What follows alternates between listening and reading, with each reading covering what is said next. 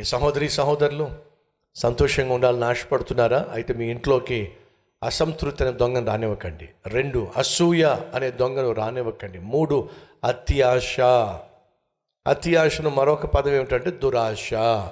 దురాశ దుఃఖమునకు చేటు. అంటే అర్థం ఉంది, ఆశ ఉండడం తప్పు కాదు. కష్టపడ్డావు పడిన కష్టానికి ప్రతిఫలం ఆశించు. ఎగ్జామ్స్ బాగా రాసా మంచి మార్కులు ఆశించు. ఇంటర్వ్యూ బాగా చేసావు మంచి ఉద్యోగం ఆశించు.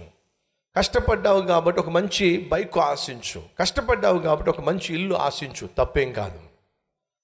కానీ అత్యాశ అంటే ఏమిటయ్యా అంటే నువ్వు కష్టపడకుండా ఎదుటివాడిది ఆశించటం. అది దురాశ అత్యాశ. నీది కాని దానిది నువ్వు కష్టపడని దానిని నువ్వు ఆశిస్తున్నావు చూసావు వాడి కారు నాకుంటే ఎంత బాగుంటుంది వాడి ఇల్లు నాకుంటే ఎంత బాగుంటుంది వాడి పొలం నాకు వస్తే ఎంత బాగుంటుంది వాడి ఆస్తి నాకు అది అత్యాశ. బైబిల్లో కొంతమంది అత్యాశకు వెళ్ళారు. నష్టపోయారండి. బైబిల్ సెలవిస్తుంది నీ పొరుగు వానిది ఏదియో ఆశించొద్దు. అయ్యా అమ్మా వినో నీ పొరుగు వానిది ఏది నువ్వు ఆశించొద్దు.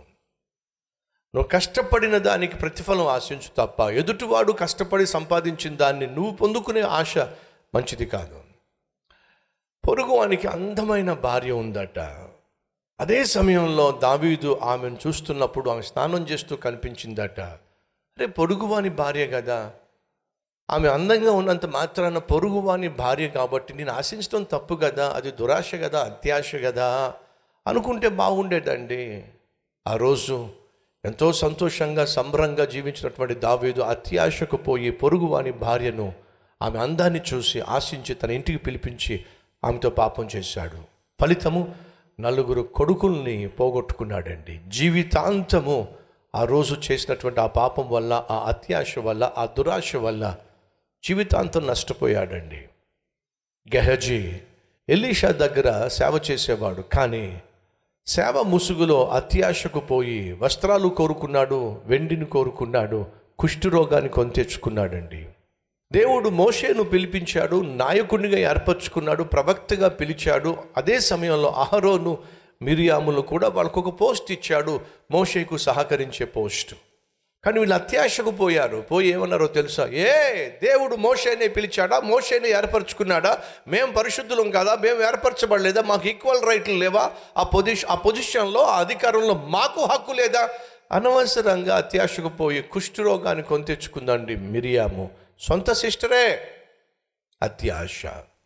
అరే మా తమ్ముడిని దేవుడు ఏర్పరచుకున్నాడు ఘనంగా వాడుకుంటున్నాడు. నేను సంతోషంగా సహకరిస్తే బాగుంటుందని అనుకుంటే సరిపోయేది మిరియాము. కానీ అత్యాశకు పోయింది. సహోదరి సహోదరులు అత్యాశ మనకు ఎప్పటికి కూడా మంచిది కానే కాదు. అది ఖచ్చితంగా నష్టాన్ని కష్టాన్ని తీసుకొస్తుంది. వాడు చాలా హ్యాపీగా బ్రతికేవాడండి కానీ పక్కింటోడు కారు కొనుక్కున్నాడండి. ఆలోచన చేశాడండి మనం కూడా కారు కొనాల్సిందే. ఎందుకు నీకు ఆలోచన పక్కింటాను చూసి? ఈ లోపల ప్రయాణం చేస్తూ ఉంటే పాపం ఎవడో ఒకడు పెద్ద రెడ్ కలర్ సూట్ కేసు తెచ్చాడు. ఆ తెచ్చి మర్చిపోయి వెళ్ళిపోయాడు. మర్చిపోయి వెళ్ళిపోతుంటే హలో హలో బ్రదర్ మీ సూట్ కేసు మర్చిపోయారు అని చెప్పి పిలవాల్సింది బదులుగా వాడు వెళ్ళిపోతా ఉంటే బస్ దిగేస్తూ ఉంటే ఏమి కామ్గా కూర్చుని ఏమి ఎర్ర కూర్చున్నాడు. వాడు దిగిపోయాడు బస్సు వెళ్ళిపోయింది. అంతేనండి అప్పటి నుంచి ఆ సూట్ కేసు మీద వాడే చేసుకుని కూర్చున్నాడు. కూర్చొని పాపం అందరూ దిగిపోయిన తర్వాత నెమ్మదిగా సూట్ కేసు చాలా బరువుగా ఉంది. జాగ్రత్తగా పట్టుకొని అటుపక్క ఇటుపక్క తిరగకుండా కాముగా పట్టుకెళ్ళిపోతున్నాడు. ఈ లోపల పోలీసు వాళ్ళు వచ్చారండి పోలీసు వాళ్ళు వచ్చారు. ఏయ్!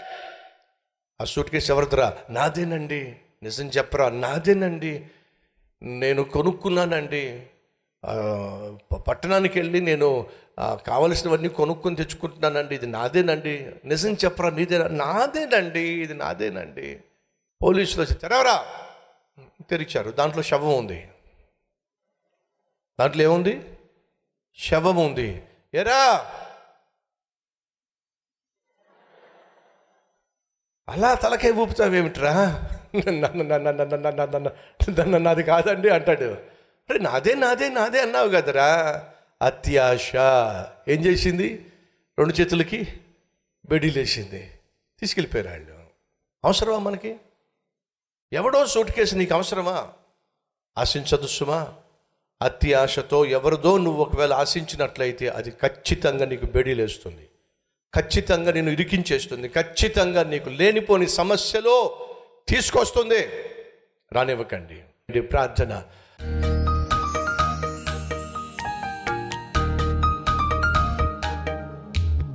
పరిశుద్ధుడు అయిన తండ్రి విత్తబడిన ఈ వాక్యాన్ని నాయన విన్న ప్రతి ఒక్కరి జీవితంలో. అయ్యా ఆచరించే శక్తినివ్వండి. మనుషుల మీద మాయా లోకం మీద ఆధారపడినటువంటి సంతోషం కాకుండా నాయన నీ మీద ఆధారపడిన సంతోషం మాకు దయచేయండి. ఈ సంతోషాన్ని దోచుకోవడానికి సైతాను కొంత కొంతమంది దొంగల్ని పంపిస్తూ ఉన్నాడు. నాయన అసంతృప్తి అనే దొంగ అత్యాశ అనే దొంగ అసూయ అనే దొంగ ఆవేశం ఆగ్రహం అనే దొంగలను మా ఇళ్ళకు పంపిస్తున్నాడు మా జీవితంలో ప్రవేశపెడుతున్నాడు. ఈ సమయంలో ప్రార్థన చేస్తున్నాం. ఆ దొంగలను ప్రభు సంపూర్ణంగా మా జీవితంలోంచి బయటికి గెంటేయండి ఇది మొదలుకొని సంతోషంగా మేము జీవించాలి సమాధానంగా మేము జీవించాలి కుటుంబంలో హ్యాపీగా ఉండాలి. అట్టి కృప ప్రతి ఒక్కరికి ఇవ్వమని. మీరే మాకు కాపుదల మీరే మాకు భద్రత క్షేమం ఇవ్వమని ఏసునామం పేరట్టు వేడుకుంటున్నాం తండ్రి. ఆమెన్.